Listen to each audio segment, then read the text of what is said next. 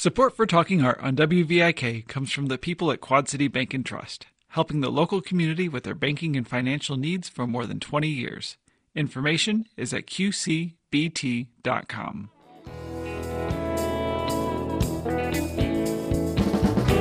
This is Carolyn Martin, and I'm talking art today with Amelia Bay, a freelance hairstylist working on Broadway and television who is originally from the Quad Cities.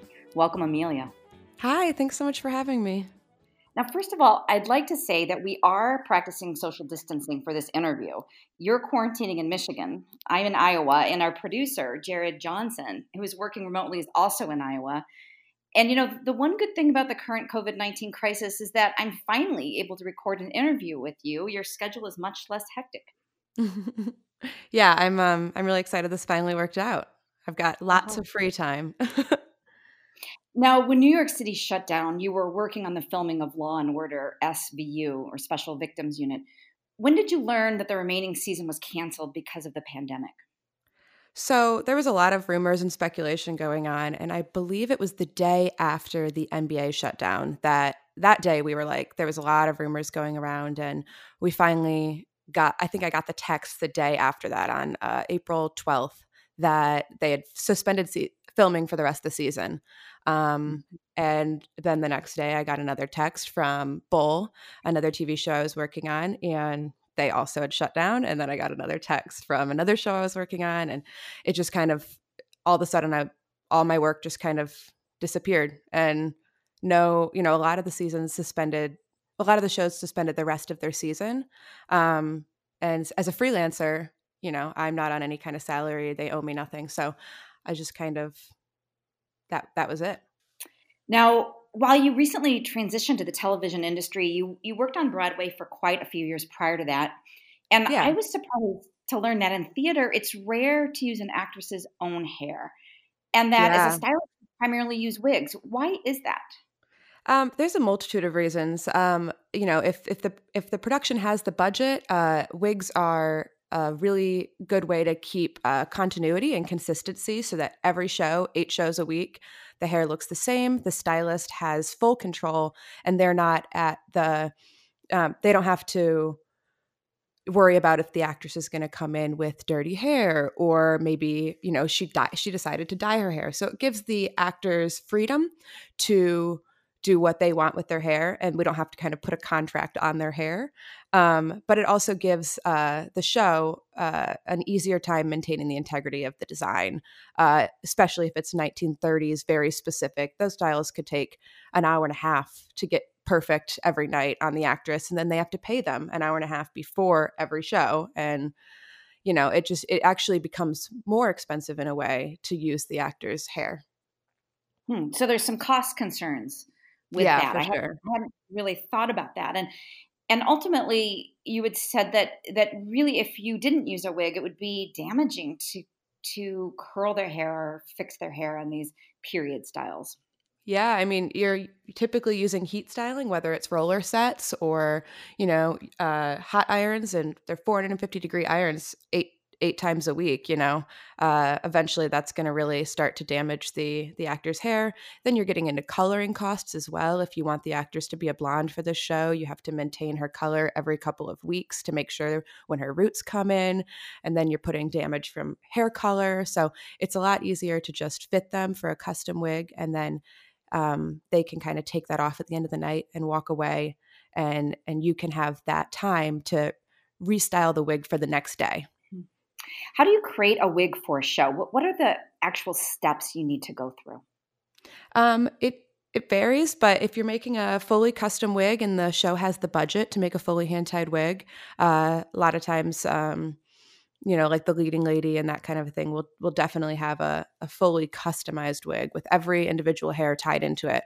Um, and you start with uh, calling the actress in for a fitting and you take a bubble of their uh, like a a kind of a shape of their head with saran wrap and clear tape and sharpie out the hairline um, and then you take that put it on a wig block pad that out and then you start laying your foundation for it. So we use like a really fine netting called uh, like lace um, and we lay that out and you then hand knot uh, each hair onto the little bars of the lace to create a custom wig.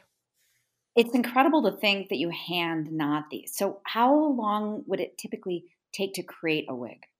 It varies so much, but it could be, I mean, it could be anywhere up to, you know, 80, 100 hours, depending on the, you know, if you're doing it on film lace, it's so delicate. You have to be so careful not to rip the little bars. And, you know, you're using really, really fine, we even use mohair in the front, which is, you know, animal hair that's just like super, super baby fine um, so that it looks like it's growing out of the scalp. So that takes a lot more time and manipulation. Um, but if you're making a theater wig and you know you're doing a wefted back where you're not hand tying it, you could knock it out in you know ten hours or something. Mm-hmm. Where where does this happen? Obviously, it doesn't happen at the theater. There's specific places, specific shops that you go to. Yeah, there's ventilating shops and that kind of a thing uh, all over New York City. Um, it's, its, it's its own animal, but uh, there's all different ventilating shops, and sometimes they'll source them out from you know other parts of the country or the world or whatever but uh, most designers have uh, you know their own shop or their own group of people that they like to use uh, that ventilate for them it's so interesting to think about all the work that goes on before a show starts after the casting is decided upon um, how far in advance do you need to start working on these before the previews begin it all varies, and that's more of the you know the designers thing. The supervisor kind of uh, you know comes in maybe a couple a uh, couple weeks before tech starts, um, just to kind of help them get all their ducks in a row and get ready. But really, as soon as rehearsals start, and as soon as you get a cast list, that's that's when you can really start getting those actors in for fittings and start crafting all of this. And I'm sure that there are design meetings even beforehand uh, just to get the concepts um, with the costume designer, uh, collaborating with uh, all the other uh, elements of production. Mm-hmm. Yeah. Now, when you worked on Sunset Boulevard, which which starred Glenn Close, there were hundreds of wigs that needed to be fitted for that single production. Um, yeah. You know, and as a viewer, when you go to the theater, it seems, or watch a film, it seems so seamless. Um, and that's part of the magic, I suppose. Yeah, we had uh, eight people um, just for hair and makeup on that show. Um, one personal for Glenn for her hair, one for her makeup, and then we had six people in the room for the rest of the ensemble and the whole rest of the cast. Um, and all of us did quick changes and you know maintained the wigs every day and came in and washed them and restyled them and you know it, there's a lot that goes into it um but that's um that's kind of the beauty of it. The the goal is to walk out of the theater and and not be noticed as a hairstylist because that means you did your job and that you're not distracting mm-hmm. from the storytelling. You've been working as a hair supervisor recently. What what is the difference between a hair designer and a hair supervisor for a particular show um, the designer is the person that uh, Im- like implements the design, and they uh, decide what the character is going to look like to create that that picture. And then the supervisor's job is to maintain the integrity of the design.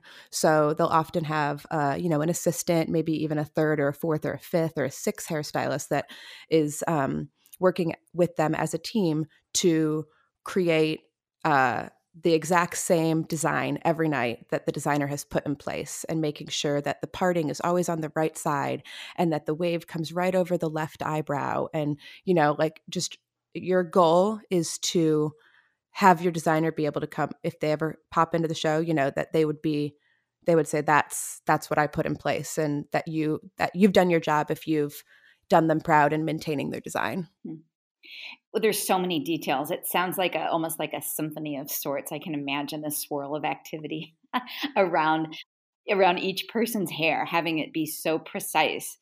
Um, now, now you're working in television. Now you've kind of made a little bit of a transition. How does working in, in TV differ from working on Broadway for you?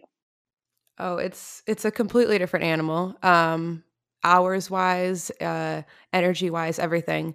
Um, you know, you walk into the theater and you typically have a five hour day on a one show day. You know, you get there an hour and a half before curtain and you get all your wigs styled and ready to go and do all your presets for the show. And then you do the show, which is usually anywhere from like an hour and a half to three hours sometimes. And then you put your wigs away, maybe set them for the night so that, you know, they can sleep in whatever shape they need to be and then you walk away and it's usually it's the same thing every day um, which is good and bad um, it's nice to have routine um, but for tv you know you you don't know your call until sometimes a half hour before you leave work or you don't know your official call until a half hour after you leave work um, and you could be leaving work at two in the morning and not know that you're called until 2.30 in the morning and you have to get up the next day at you know noon or 10 a.m or whatever it is so you can go into work for tv at 6 a.m or 6 p.m and you could be working two hours or 18 hours. So it's it's completely different. Um, and you're doing different things every day. You know you don't have the same structure that you do within broadway. Uh, you're doing whatever you're filming for that day. So if it's a hair heavy day uh, you might be run ragged by the end of the day. Uh, and if it's a day where you know it's a couple of guys on screen with just their buzzed head then you might just kind of be trying to pinch yourself to stay awake so you never know what you're going to get thrown. Right i didn't think about the fact that that filming shooting outside outdoors would create some havoc you know a lot more oh my gosh yeah. Yeah. Yeah you can't control the elements so having um an actress and you curl their hair and then all of a sudden it's so humid and starts raining in the middle of the woods and you don't have any power and you have to text someone to quick bring you a have a PA bring you a cordless iron from your trailer and you're trying to make it happen you're not trying to hold up the shot. I mean it can be there's days where I would walk away from set and just be emotionally and mentally drained um, but it's satisfying. And then there would also you know there's be days where I I didn't really touch any hair but I'm there just in case something you know goes wrong mm-hmm. you've worked on one of my favorite TV series, The Marvelous Mrs. Maisel, yeah. and also worked on Monsterland. Yeah. And that's coming out this fall. Yeah, I'm hoping still it's on track with everything that's going on in the world right now, but I'm really excited to see that one. It's a new um, Hulu series and it was the first season, so it'll be fun to see it come to life after working on it for seven months or so. I didn't realize that you do this, that you take photos, continuity photos, to make sure that from scene to scene, say if you're filming another day, that things look just exactly as they did when you last filmed. Totally. That's one of the main parts of uh, doing hair for TV. Uh, and you are often working with the actress's actual hair. So if she comes in one day with curly hair and the next day she comes in with straight hair, you have to kind of figure out how to match her natural curl texture that she came in with the first day or whatever whatever you're thrown. Um, sometimes you'll do reshoots and the actor will come in and they've dyed their hair or something you know and you have to kind of think on the spot um, and throw in some root spray or whatever it is and thank god you have all you take as many pictures of the monitor and the actor as you can so that you can reference those if you ever have to do a reshoot or match the same look or whatever it is now, you're originally from the Quad Cities and you graduated from Pleasant Valley High School in 2010. What, what was your time in theater like there? And what influence do you think uh, your education there had on your eventual career? Um, it was it was great. It was the thing that made me want to work in theater. The I think my my fondest memories from um, from high school theater was just like I remember my freshman year, I designed um, the makeup for Charlie and the Chocolate Factory, and I was so excited that I got to be the makeup designer as a freshman. And um, I just remember the the warm, like loving, family like environment that the theater is, and everybody just be kind of became my my family. And I think that that's what appealed to me so much. Where I was like, you know, I want to I want to work, I want to do what I love, which is hair and makeup for theater like as a career and i guess the pinnacle of that was was broadway so that was that's what i made my goal. Mm-hmm. so i think that they that gave me you know what um what like my goal for for my career which is huge. And it's a great story. After you left you know the quad cities you you specifically chose the north carolina school of the arts. How did you decide to go there and what degree did you earn? Um i went to about five different colleges uh, and did the visits and everything. And I decided on North Carolina School of the Arts because I didn't realize this until I got there, but they actually offered a Bachelor of Fine Arts degree specifically in hair and makeup design, which is what I wanted to do. All of the other schools um, that I went to only offered, you know, your bachelor degree in theater tech or a very vague umbrella of um, the technical aspect of of theater. Um, so I, I decided that that was the only place that I wanted to go to. Uh, and there's one other school in the U.S., uh, Cincinnati Opera, that offers a Bachelor of Fine Arts in Hair and Makeup, but um, those were the only those are the only two schools in the nation. So I, I kind of decided that, that that's what I wanted. Mm-hmm. And besides learning the techniques, of hair design, you also had to study and come to understand the period or historical changes in hair that have occurred yeah. over time. Yeah, we had a whole class my freshman year, uh, hair history and styling, um, and we went through, you know, everything from ancient Roman times to contemporary present day hair. Um, so you went through your 30s, your 40s, your 50s, learning the differences and why uh, they did the, that styling for that period. And um, I think that's really important to have, especially when I have worked on, you know, uh, Miss Maisel and The Hunt, uh, which is a new show coming out with Al Pacino, and A Plot Against America, which is 1940s. Uh, it's a show I worked on with uh, Winona Ryder. So all of those different periods and nuances, um, I think, are really important to have as a foundation going into those period shows. After you graduated and, and left North Carolina, you were able to land several internships but your first big job was Flashdance the musical, and that yeah. was a traveling show. What what was working on the road like? Um, it was insane, but I wouldn't change a minute of it. Um, we were on a it was my it was a non-equity bus and truck tour um, where we did a lot of one-nighters. So we'd be in one city and we'd have to pack up that same day and get on the road and sleep on the bus and wake up and do it all over again at the next place. And um, it was it was crazy, but it was the perfect time to do it just out of college and I learned so much and it was such a great experience. I really had a good time. Mm-hmm. And the hair, I still laugh when I think about the hair from that film, which was early 80s. You know, yeah. Big perm hair. Oh, it was, it was, really it was such fun hair to get get to do because it was that big fun 80s hair. We even had um, you know, in the movie there's that strip club that she kind of slips into with the wrong crowd. Um, and uh so we got to do all of those crazy neon Day-Glo hairstyles and makeup and um it, lots of crimping and it was a lot of fun. When you were on tour, it was also interesting to find out that uh, that not everybody travels. When you go from city to city, you pick up artists just for that particular show that's being performed in that one place.